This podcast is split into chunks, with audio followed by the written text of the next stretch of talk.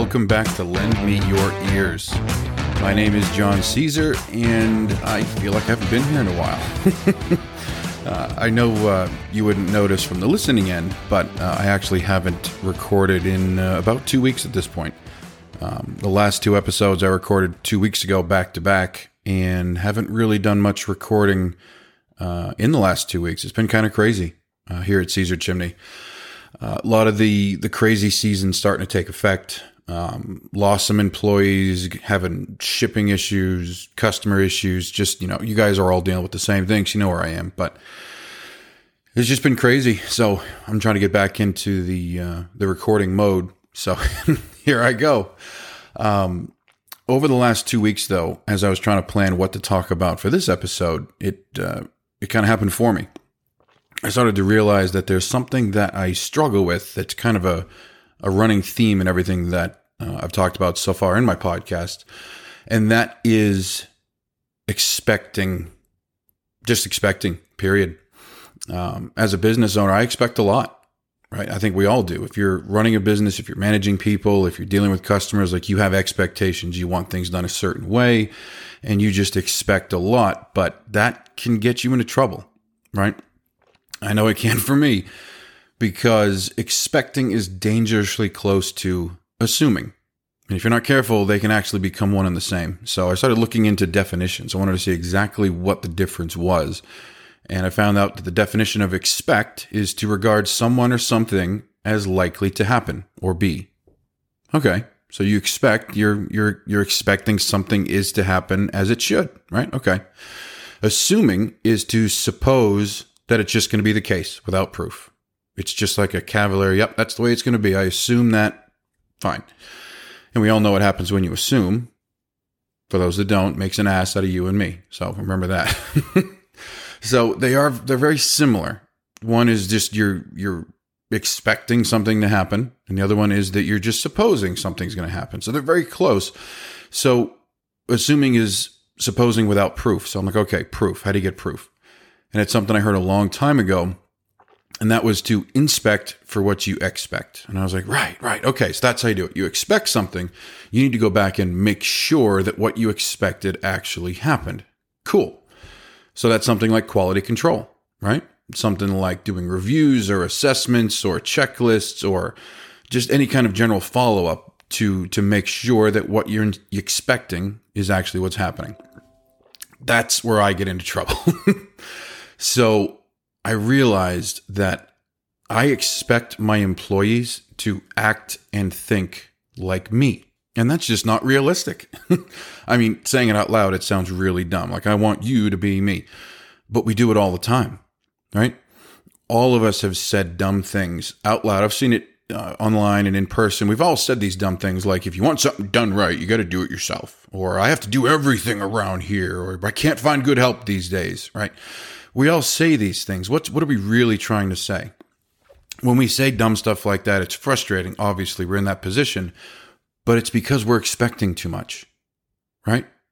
We're either expecting them to be us, or worse, you're expecting perfection, which is something that not even we can be. So I don't understand why you would expect that from an employee. Uh, once again, I'm talking to myself here. This is these are things that I do on the daily, and I have to catch myself and go, "Oh God, what am I doing?" So don't do that. Don't expect them to be you and don't expect them to give you perfection because you're giving unrealistic expectations. You're setting that bar way too high and all they're going to do is fall short and frustrate. So we've all heard it said before that no one's going to care as much as the owner. That's just a fact. I mean, this is, that's not a dig to an employee. That's not anything wrong. It's the truth, right? These businesses are our babies. They're our children. We birthed it, we breathed life into it, we named it, we fed it, we gave up our lives for it, we show it off to people. You know, in the beginning, we had to do everything for it. It's a part of us. This business is usually us. So we have a lot more invested in this than anybody else ever will, literally and figuratively. So why would we expect anybody else to care as much about it as we do? That's also not realistic. But if you make your employees feel like they're just a number or just a small part of it or insignificant, then that's what you're going to get out of them. So you can't do that. I've talked about that a bunch in the last few episodes is how you treat your employees makes a huge difference. Like the term helper. I've talked about it before. I don't like it. I know it's it's kind of mainstream. You know, I need a helper. Anybody got a helper? This is my helper. But just that name alone, you're implying that all they're there to do is help you, and that's that. that there's a the ceiling on that position. You can't expect someone to sign on and be a helper forever. And then you're like, okay, eventually you won't just be a helper. I don't like the name because you're not giving them any, uh, you're not giving them anything for it other than just, you know, hey, come hold my flashlight and foot my ladder. and I'm saying that as somebody that that's how I started. So employees are going to return the care that you give to them. That's where this all comes from. And that's something that I've had to work really hard on because if all you care about is money or profit, then your employees are going to feel like tools. They're just there for you to use to make them more money. And nobody wants to do that forever either. But if all you care about is the finished product, we've got some master tradesmen, very skilled artists in our trade, just like any other trade, that produce some amazing works of art when it comes to chimneys, fireplaces, stones. Like, just, it's insane. But if all you care about is the finished product, then your employees just feel used. They're just, you know, they were the they were there to help you get that goal as well. If all you care about is the customer, now your employee feels like the middleman. Now they're caught in the middle and you know if the customer's wrong and you're over here you know the customer's always right and it just gets messy if the if your employees know that all you're there for is the customer just to make them happy at their expense they're not going to give you what you want either so if there's anything else in your company you care more about, your employees are going to feel underappreciated. That's just the truth. That's coming from what I talked about last week. That um, that's how I felt. You know, I, I my previous uh, people I had worked for before, many different jobs. You know, some of them cared about money or profit first, and they let me know they weren't as bad as the guy I talked about last week. It's like you need to sell more unless you, or I can't uh, afford my boat unless you sell more. It wasn't that bad, but there's still people out there like that the finished product, the customer. I've always felt like the middleman between the owner and somebody else. So when I started my company, I wanted to make sure my employees felt valued first. It's, you know, and this, I'm talking to anybody that has a, a business. I don't care if you have one employee or a hundred, it matters. So if you're just a single guy in a truck and you've got your one quote unquote helper working with you, pour into them. I mean, care about them. And I'm preaching to the choir here because I went through, I think, three or four uh, employees, helpers, if you will, when I first started, and none of them really lasted because I didn't really care about them. I was too busy to. I had a business to run. I had to grow it. Really, the, phone wasn't ringing, and I didn't have to afford materials or payroll. so I mean, I had a lot on my mind. I didn't have time to care about the person who was showing up. I just cared if they showed up. That was it. If they showed up, great. If they didn't, end of the world, right? So I didn't have time to care about them. And it wasn't until way later I figured out how wrong that was of me. So if you let them know your employees, let them know from day one that they are the priority and you give them responsibility, you give them opportunity, you give them a path to follow, they will impress the hell out of you. I promise. It, it sounds, you know, there's people out there like, oh, this is just this new age. You need to be all touchy feely and care. No, it's really all of us. I listened to Carter Hawkins and Taylor Hill years ago talking about hiring rock stars, and they were explaining the differences between hiring millennials and hiring other people. And they're like, they want to be heard, they want to be valued, they want to be listened to, they want to be able to do something. And I'm like, yeah, yeah, okay, yeah, I can do that. And then they finally said, this is all of us. Who who here doesn't want to be valued or appreciated or rewarded or? And they're right these newer generations just care about it more than we did. Me, I put up with five years of hell at a company that was taking my money and cutting my hours and screwing me over and not pro- providing for me. And I stayed around. I don't know why. I say it all the time. Like, I don't know why I lasted in this industry. I never should have, but I did. But it's because I was willing to put up with more. I was willing to give up myself because I don't know why. A lot of us did too. These newer generations, they, they won't. They're not going to, uh, settle. They just won't. They're not going to stick around somewhere that's not going to value them. So why not just do it? It's the right thing to do anyway.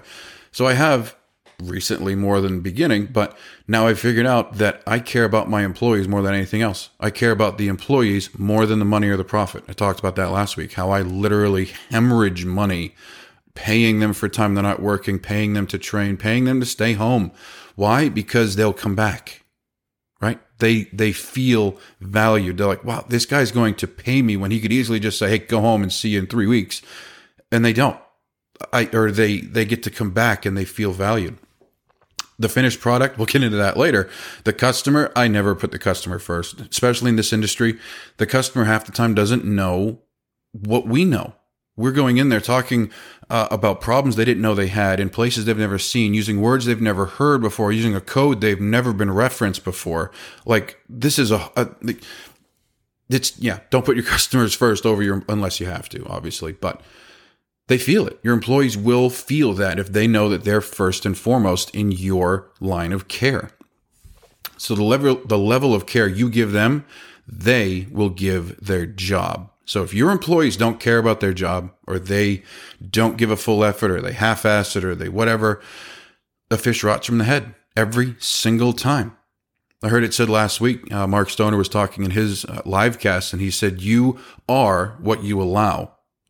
Same thing. If you're allowing it, if you're preaching it or leading it or acting it or it starts with you or it doesn't or they're doing it, and you just let whatever, you are what you allow. But the level of care you're showing them is what they're going to turn around and show their customers, their tools, their vehicles, their job. So take care of them. Take care of them. They take care of the job. It's that simple. It's not the other way around. The, the, the employees don't care about profits. They don't. They don't care about bottom line. They should care about the finished product and they should care about the customer, but they need to know you have their back no matter what. So this comes with a trap though and this is where it goes off the rails. So that's how I run my companies. My employees are first and foremost. I pour into them, I take care of them. But the trap, and this goes back to when I talked uh, about letting go and about growing pains. The trap is a lot of my headaches come from over expecting from my employees, and I do it without realizing it. There's been a couple times I did notice it, and usually it was called out to me, but things like when I first started training people to go out and do jobs that I wasn't on. That's really when this first took hold, and you have to fight it then, or else it grows like it did with me. But I'd send them out to do a job, right? Something that I know how long it would take me to do. I've done this job hundreds, maybe thousands of times. I know this job inside and out. So I'm like, ooh, and we, I say things like, this is an easy job. This is, this is a, a, you know, this is something anybody could do. So let's give it to him and let's see what he can do with it great in theory, right? I'm trying to give that responsibility, trying to give an opportunity, but then I would over expect, meaning I know I could get this job done in three hours. So what do I do when I send him out? I'm expecting him to be done in three hours. Does that happen? Absolutely not. I'd be sitting at the office looking at my watch and I'm like, he's still out there. What what could he possibly be doing seven, eight hours later? Are you kidding me? Now I'm starting to feel like my employees are slow, or they're lazy, or they're milking the clock, right? I'm starting to think these negative, awful things about them just because they didn't fit my time frame. Just because I, the owner who's been doing this since before the company was even started, could do it in three hours, they're getting it done in double, and I'm looking down on them for it. That's unrealistic. Like, that's terrible because it's not just me feeling that, but then they get back to the shop and they got pictures and they're all proud and they're like, hey, look what we did and this is awesome. And I'm sitting there just my arms folded, like, okay, yeah, what took you so long? I mean, it's terrible. But that's how it starts. They're not me and they're wrong for it. I over expect. Then there's the quality of the work. So, you know, I'll give them a task, you know, like rebuild. Masonry is huge in this industry and it's such an art. I mean, it takes a really skilled hand to do really good brickwork. I will not consider myself a master mason, but I do some pretty damn good work when it comes to masonry. I like clean lines. I like straight edges. I like, I use my level more than I use my trowel. Like I am almost OCD to the point that this is the perfect career for me because I just like it perfect, right? I send somebody else out to do a rebuild and they bring back pictures. Maybe it wasn't enough time. Maybe they got it done sooner or later. It doesn't matter. So we're on a whole different topic now. Now they bring back their finished product and it doesn't look like I would build it, honestly. And I look at it, it's like your kids when they bring home art from school. They're like, look at this macaroni. And it looks like Picasso. You're like, oh, it's beautiful. Let's put it on the fridge. You have that kind of. Uh, so they bring, I'm not saying there's. I'm not saying my employees build chimneys that look like that. I'm just saying it's the same idea. But they bring back a chimney and I start picking it apart. I mean, that brick isn't really square. They didn't really strike that joint. Oh, and the, oh, that, that head joint's too thin. And oh, their brick spacing's off on this. And I start nitpicking it, right? Why? Is it a bad chimney? Is it not going to work? Is it not going to last? Is it not going to shed water? Is it not going to vent? No, it's going to do all those things. They did a fantastic job given the circumstances that they're working three, four stories in the air off of a plank, right? And you can't see these things from the ground. That was one of the things that I went through when I was building chimneys is up close. I would see these glaring issues and I'd be all upset and get down on the ground and have lunch and look up and you can't even see it. I'm like, okay, maybe it's not that bad. because perfectionism for me was the goal for myself. Then I over expect from my employees. I want them to have that same eye, that same care, that same quality. And they bring back these pictures of chimneys, and I'm like, oh, but it's not perfect. And now I'm looking down on them again. Ah, if I want something done right, I got to go build it. I need to go out there. God, you can't find good masons these days. Bullshit. and I do it all the time. And the same thing, I'm looking down on my employees like, oh, great, good job. I'm not going to give you a rebuild anymore because that brick wasn't just quite level. My first chimney I ever built, side note, spun. the, it twisted. It kind of had a, um, like a corkscrew effect to it. And I remember I wasn't supposed to do it. I had uh, gone out to a job and I forget what happened, but the owner decided to spend the weekend at the lake and he wasn't coming back. He's like, yeah, I'll come back later next week. So I worked for. And I was like, I'm going to build. I'll do it. I go out there, I get my buddy, we get up on the roof, we got bricks, got mortar, we got sunlight, we're having a good time. I'd never done it before, and I built it. And I remember when he got back from the lake and he came out, and I was like, You got to come see this chimney that I made. It's amazing. And I remember I was so full of pride because it was on a hip roof at a weird peak where we really couldn't get a good uh, footing and we couldn't get the materials up there, and it was crappy conditions, great weather, crappy conditions to work in. And we did it. Like we did it. And I remember just being so proud of that. He shows up all tan from, you know, being on a boat. And I said, look what I did. And he kind of, I was like, what? And he goes, it's not square. I was like, what do you mean it's not square? And he goes, come here, come here. And he took me to like a corner of the driveway, like a weird, like, you know, take a step to the left. Okay, take two to the right. Okay, right here, look up. And I'm like, okay. And he goes, see that? And I'm like, no. And he goes, it's twisting. And he was right. When I looked at it really, really hard from this certain point of the driveway, I could see I didn't use a level in the exact right way. And the chimney had like this weird kind of a corkscrew effect to it. It wasn't exactly straight. I was crushed. I'm like, I was, I was ready to go up there, literally tear it down and start over. That's how bad it, I felt from this chimney. And he's like, ah, I guess it'll do. All right. I mean, you're still a ways away from being good enough to, you know, work in my company doing that, but I guess it'll do. And he kind of like scoffed off. And I was just terrified from then on, which I take, I'm the kind of person, regardless of being a business owner or not, I take that as motivation. It's always the way I've been. If somebody tells me that I'm wrong and tells me it's not good enough, I never just hang my head and say, okay, I give up. No, that means the next time it's going to be better and no one's ever going to say that to me again. And I did. That's where that perfectionism comes from in me. But then I have the balls to turn around and do that to my own employees. I mean, it's terrible. What kind of expectations is that if I'm over here fighting for perfection in my own work and remember being crushed when I want it to be praised and I turn around and do the same thing? It's just not fair, honestly. And then there's actions. So I'll see my employees do something I would never do. And I get so many different uh, examples of this that I don't want to go off on a tangent. Just know that there's things other employees will do that I wouldn't do. Not unsafe things, just things that I couldn't, wouldn't, shouldn't do. And then I'm thinking they're wrong. I'm like, they're wrong. I wouldn't do that. I would never put the ladder there. I would never walk like this. I would never work on it from this side. I would never set my ladder, my vacuum, my, I would never park there. Like just nitpicking every little thing they do because they didn't do it exactly the way that I would do it. And it's not fair either. I talked about this before that I'm six foot two, 250 pounds. I'm a big guy. I have employees that are mm, just a hair over five feet, maybe like a buck 10. They can do things I can't. They can fit places I can't. They have to, you know, work and I'm bigger. I can lift ladders better. They can't. They're smaller. They can fit in places I can't. I don't realize that. So what they're doing works for them. It's not what I would do, but it works. So That's what I, their time, their quality, their actions. I just start nitpicking the hell out of them because they're not me and they didn't do it the way I would do it. So I started inspecting for what I expected. And what I ended up doing was just micromanaging the hell out of them because I would just show up and destroy everything. Nope, don't hold it like that. Don't put this there. Set the tarp up over there. Move the van, park it there. Okay. And I would just take over. So what I did was I created a culture of indecision. They were frozen in fear. You know, this whole what would John do starts happening. I had an employee that went out with a new guy, or the new guy was experienced, and I put him out with one of the guys I had trained. And he comes back and he goes, What's wrong with him? I'm like, What do you mean what's wrong with him? He goes, We get to the job and I go to put the ladder up. And he's like, No, no, no, no, no, that's not where John likes the ladder. He's like, What do you mean? He's like, You know, John always told me to put the ladder over here. I'm like, I never told him that. And I've never been to this house. So why would he think that? But that's what I bred into him.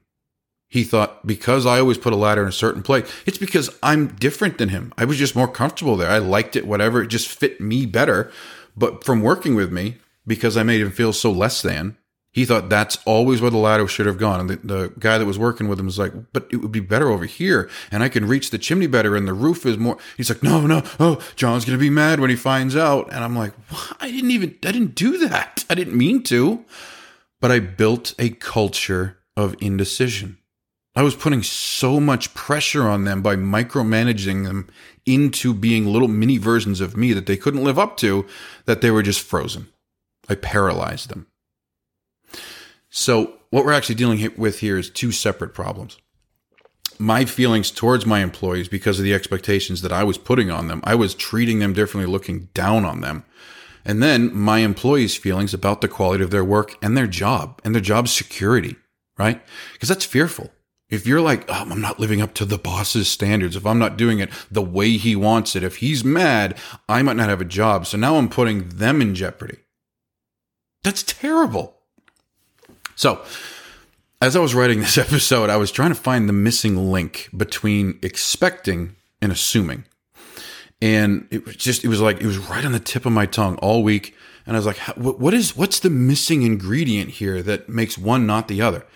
And I'm kind of proud that I came up with my first Caesarism, meaning Every, I always talk about other people's quotes and things that I've seen, books that I've read, podcasts, whatever. I'm always repeating what somebody else said because I've taken a lot. I've taken a lot from other people. Almost everything I do is just what somebody else said, and I either took it and used it or took it and changed it and made it mine.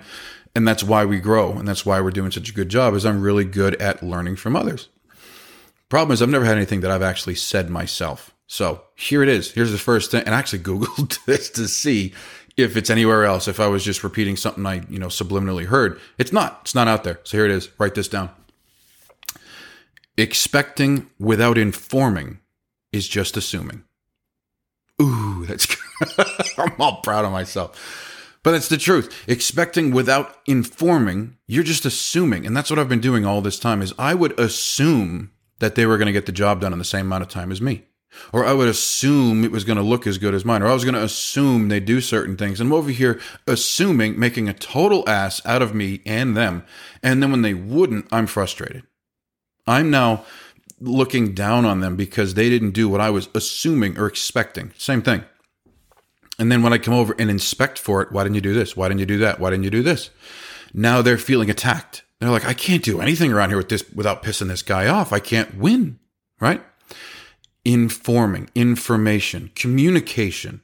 That's the missing link here. So I got very good at, at, inspecting for what I expected, but my expectations were so high, and my employees really didn't have any idea what they were even being expected of, right? So when it comes to expectations, everyone needs to have the same goal, which kind of makes sense. Everybody usually does. But what I mean is, don't be too specific right? And I would, I would get off the rails, but something like rebuild this chimney. Ta da! I want you to rebuild the chimney. That's a goal. So everybody's there. Fine. But the route or the plan or how they do it might be different, and that's okay. They just need to know what the overall expectations is, the overall goal. Hey, you know what? At the end of the day, I would like this there. Done. But then talk to them talk it over with them help have them help you plan i usually if i look at somebody's job right and I'm sure most of you can do this too. If I see pictures from an inspection report, if it's done well enough, I was always taught that your inspection reports, if they were right, anybody from across the country, I could send the, the uh, inspection report to them and they could do the estimate. That's how ex- that's how precise an inspection report should be, and ours are for the most part. If I can look at an inspection report, I can usually plan out the entire job, and I do. I'll look at my uh, employees' inspections and I'm like, oh, wow, okay, I put the ladder there and all right, park here. And that means I could set up the mixing station there and I could eat, okay, and I could do this. And, and I'm planning it out. That's just part of who I am.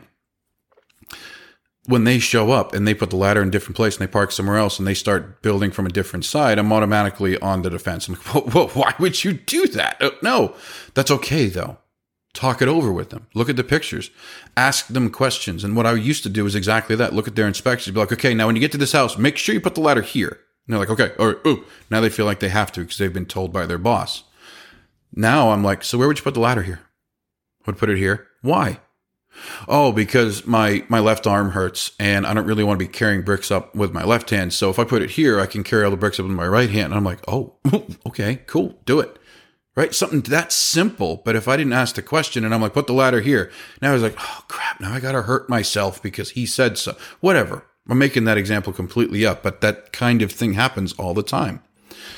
Maybe they're just, they're more comfortable on a different side. Maybe they like doing it this way. Who knows why? But ask them, where would you do that? How would you do this? What's your plan? And have them tell you. Now they're a part of the process even at even if at the end of it they're still going to do it the way that you wanted because theirs was actually wrong. That happens from time to time. Yeah, don't do that. That's not going to work. I've done that before. Let me tell you why. But be careful with that because they're not you. They might have a different way, and you might have handicapped yourself without even knowing it. And now they're going to do a better job in spite not in spite of you but you know not doing it the way that you would do it it's okay so the goal needs to be the same for everybody you need to set clear expectations i want blank done then talk to them about the plan. Don't hold them to too high of a standard because perfection is just not possible. Even if you're over here shooting for it, you're still falling short. Don't don't kid yourself here. None of us are perfect at this trade, so don't expect it of people that have learned from you, right? So remember that your employees, they want to impress you. They want to perform. This is their job and their livelihood as well. They want to make an impact here. They're not out here trying to screw up. Once in a while, you do have those employees rarely. Firemen move on. If you have somebody that's uh, that's upsetting the apple cart on purpose, that's not who I'm talking about. Most of them, 99%, they want to impress you. They want to be you. They want to perform. But if they fear failing, or if they fear letting you down more than being able to ask a question, then you're going to paralyze them. I've done that. I see it all the time. Why didn't you just ask for help? I, I didn't want to ask. I was I was scared. I didn't want. I wasn't sure how. I'm like, why would you ever be scared to ask a question? Like, I'd rather you have the information, and they're like, yeah, well, I I didn't know that I could. That's on me. Maybe I said something, acted a certain way. Maybe the first time they came to me with a question, I just had a look on my face that was judging them because I wouldn't have had that question or I wouldn't have done it that way. I don't know. But I bred that culture where now they're paralyzed. They're fearful. They're like, I got to get this done. Or if I said something stupid out loud, like, why did it take you seven hours? I could have got it done in three. Now the next time they go out, they're rushing. Now they think that it has to be done in three every time because I said it out loud. And now they're going to rush through the job to get it done in three and do a crappy version of it. And now then I'm, I'm still not pleasable because now it doesn't look as good as it should. When if they did it in seven, it would have looked better, right? You see, you see the, the, the, the round and round mess that I've created over the years. It comes down to what do you expect? What do you honestly ask yourself? What do you expect out of your employees? I had to sit and think about that. I'm like, am I wrong? I was. Spoiler alert. I was. I was expecting too much out of them too soon. So how do I get them to my expectations and then lower my expectations? You got to meet in the middle somewhere, right? So give clear directions, but be careful. Don't over direct them. That's micromanaging. If I say, go set up the ladder, that's a direction. If I say, go take the ladder, hold it in your left hand, put it on the front of the house with it, that's over directing. Now they're nervous. Now, if it's not perfectly what you said, they're wrong. Go set up the ladder for me and then walk away. I have to, honestly. I can't go to jobs anymore because I take over. This is why. So I'll say it, go sit up the ladder and I'll leave. Explain the goal and give a time frame, but be realistic in your time frame. That's something that I don't do very often. I started doing it more in the last month when I realized what I was doing. We actually uh, just expanded our shop again over the last two weeks. One of the reasons I've been so stressed doing that in the middle of the busy season is not a great idea, but we did it anyway. But we took some walls down, we moved all the shelving around, and I went out there with uh, my three managers and we just killed it in a day. We were just moving left and right.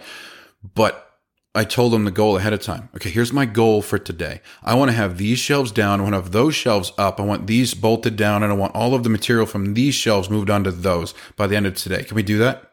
They're like, yeah. Now, when they attack the day, when they all split up and start doing different things, they all know what the end result is. If I just walk out there and said, Hey, we're going to move the warehouse today. Come on, follow me.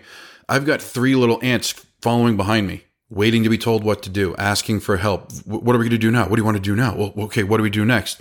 And while I'm killing myself, I turn around and they're standing there. Now I'm frustrated again. Why aren't you moving? Why aren't you doing something? Because they don't know the plan. they don't know the goal. I've done that so many times at jobs. I show up at some of my employees' jobs and I show up and one guy's doing all the work and three people are staring at him. I'm like, what are you doing? They're like, we don't know we, we don't we don't know what's next because you didn't give them the plan. They're not a part of the process.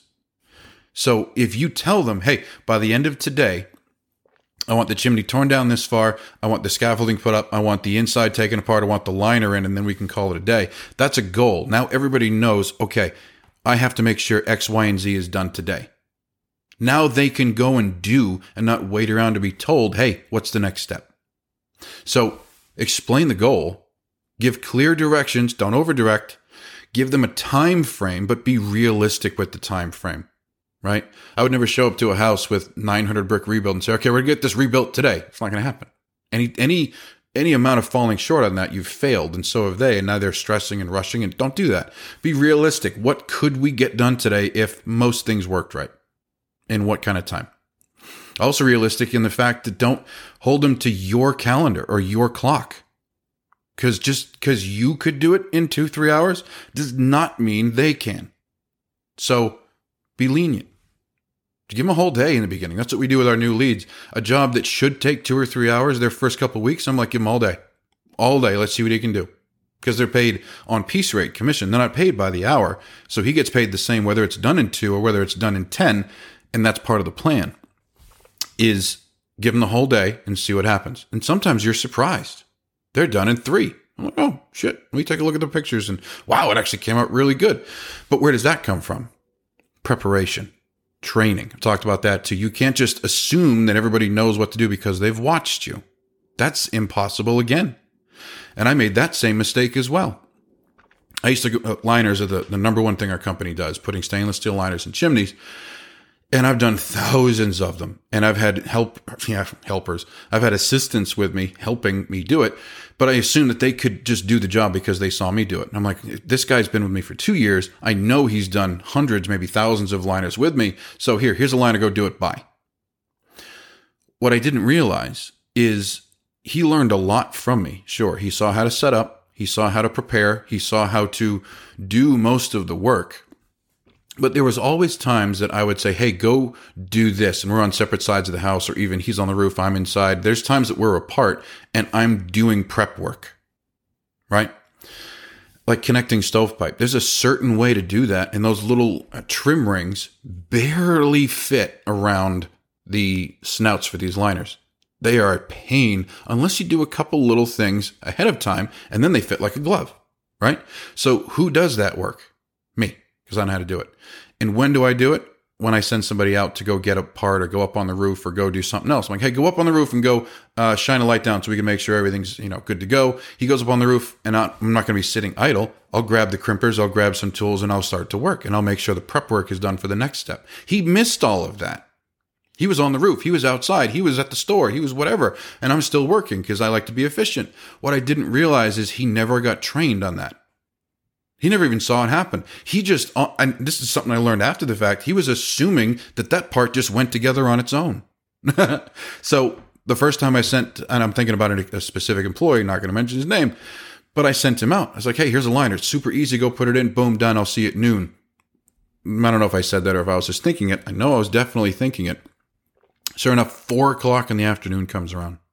And I'm like, what are you doing out there? This was the easiest job I could have given you. I called him. He's like, I'm just struggling. I'm like, what are you struggling with? It's easy, straight shot. There was nothing to do other than drop it. He goes, I can't get the snout to go.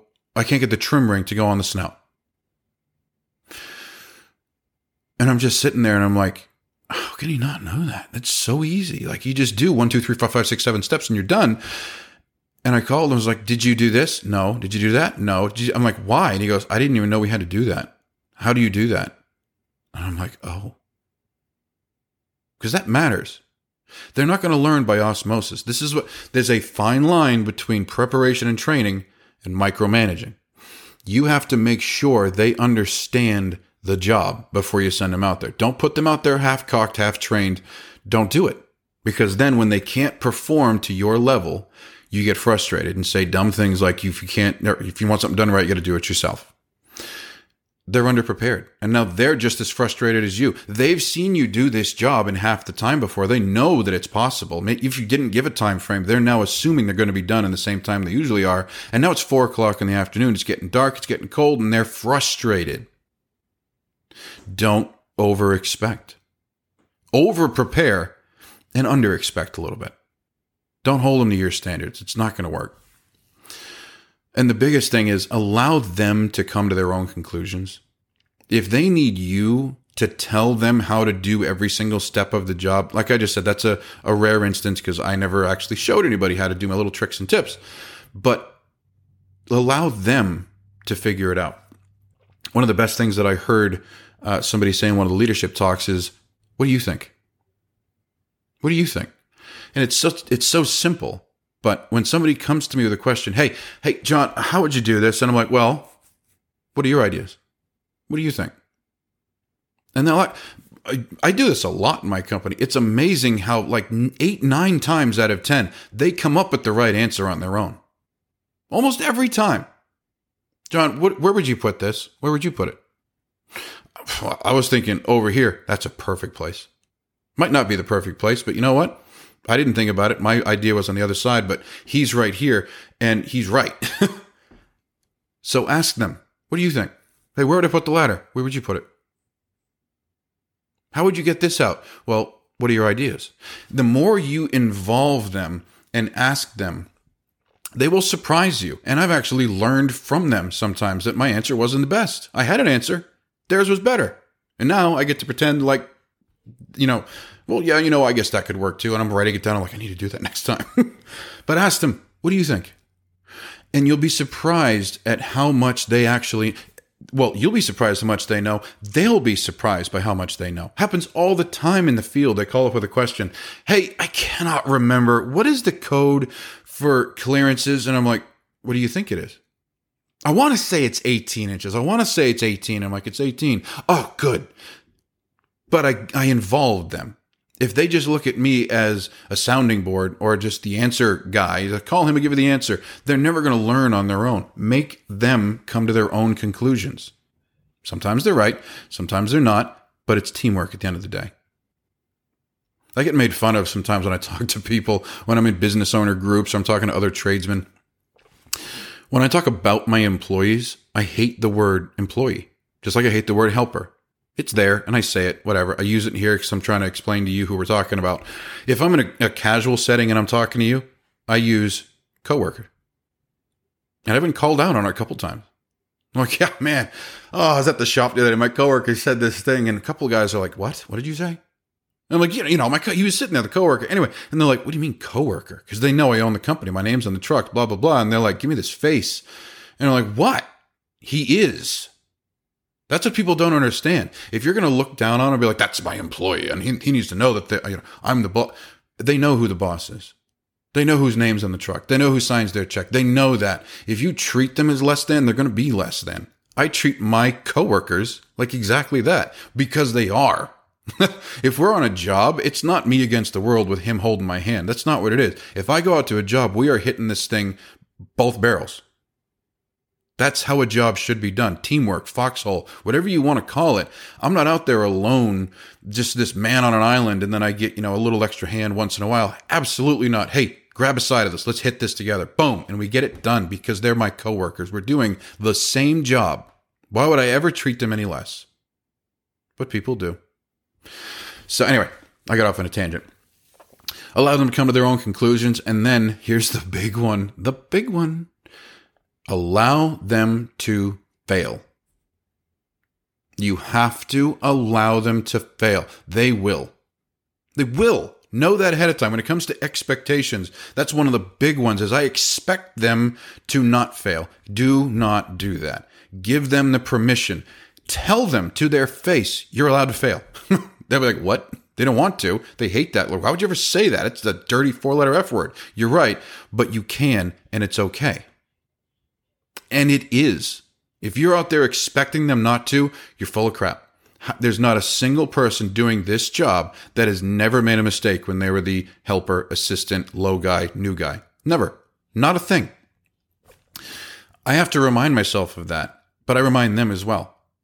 And I'll tell them, listen, there's nothing, there's nothing you can do in the field that we can't fix. We're talking about bricks and mortar and clay. You break a tile, we put in a liner. You break a brick, we put in a new one. There's nothing you can do out there that we can't fix.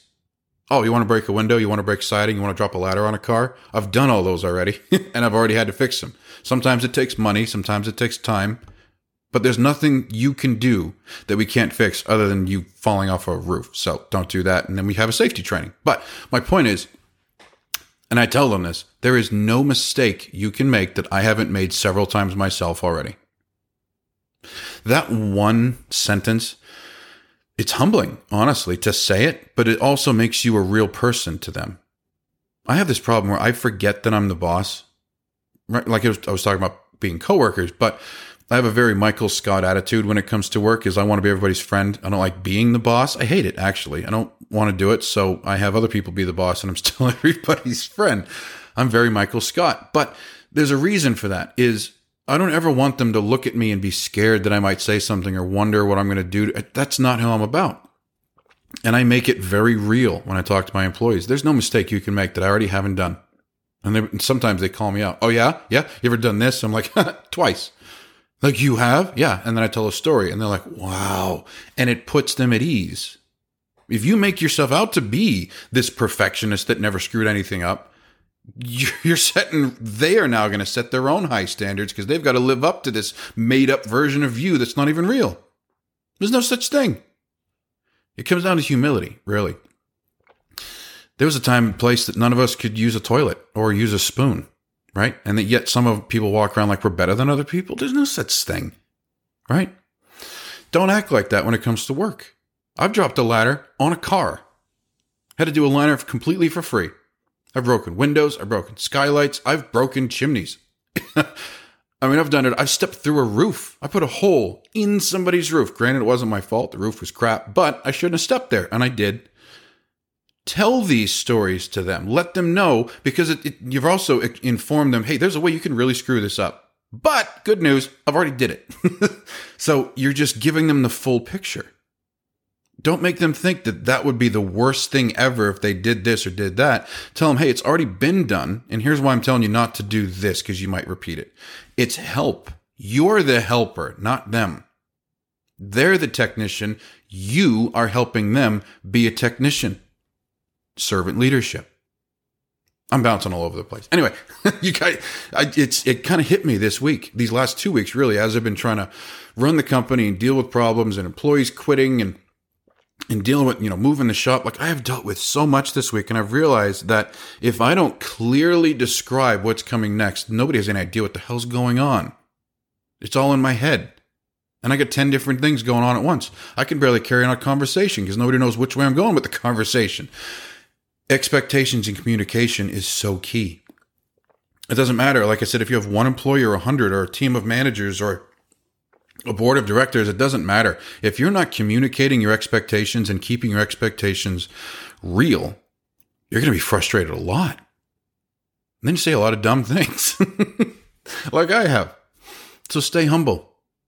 Remember, there was a time that you weren't the best at your craft either. You were brand new, you know, new guy, snot nosed, all those things. You were brand new at it and you sucked at it too. And if someone wasn't patient with us, we wouldn't be where we are. Let that sink in. The next time your employee goes out and screws something up, or doesn't do the right thing, or doesn't grab the right part, or breaks something, remember when you did.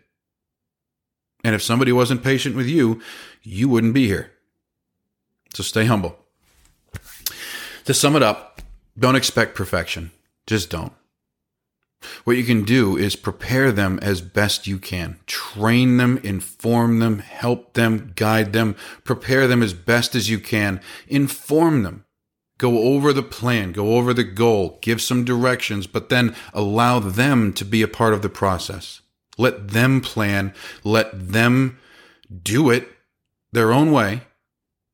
And when it comes to expectations, you should only expect one thing expect reality. because that's what you're going to get. If you expect some fantasy or expect some timeline or you expect some some version of yourself that doesn't exist, you're just going to get disappointed and frustrated and you're going to look at them like they're less than when they're not. They're doing the best they can, especially in this trade. This trade sucks. I tell people all the time, it does. It really does.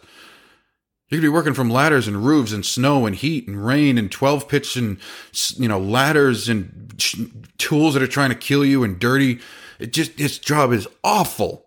So why would you ever think they're going to do it perfect their first, second, 10th, 20th time out? They're not. Allow failure and expect reality and just be there to catch them. You need to be a safe place for them when they do fail. If they fail, same thing as having children. This entire episode could be about having children just as much as having employees. Same thing. Allow them to fail and be the safe place when they do. If they fail and you flip out on them, they're not going to want to fail anymore. They're going to be scared of failure, which is unrealistic, and they're going to hide stuff from you. So expect reality and allow for failure and then help them when they do. Turn around. How can we learn from this? One of my favorite sayings is I never lose. Either I win or I learn. That's life. That's how I live. So that's how I treat my employees. You didn't lose. Yeah, you broke a windshield, you dented a siding, yeah, you screwed up the job. Yeah, sure. What'd you learn from it? How are you going to do it better next time? How are we going to plan better? Like, what would you have done different? If you could see this coming, what would you do different next time? You know how far that goes for an employee to have their boss go, "Hey, it's all right. I did it too. Uh, what can we do better next time? How can we fix this? There's there's something I can give you. Is there a tool that you need? If you had something, how can I help you not do that again? That's the way to get a good company. That's the way to get a good culture. That's the way to get employees that care. Is you care about them, whether they screw up or not. So that's my time for this week. Um, next week, I'm going to start a series uh, I've been asked a lot by a lot of people to go over my procedures, my processes, and I figured why not just put them into a series of them. So next week will be the first episode in that series, and I'm going to start at the beginning and I'm going to explain our hiring process. So tune in next week. We'll talk about hiring, we'll talk about processes. In the meantime, be nice. Give your employees some, some room to breathe and help them get their job done. Tune in next week, and uh, thank you for lending me your ears. Have a great weekend.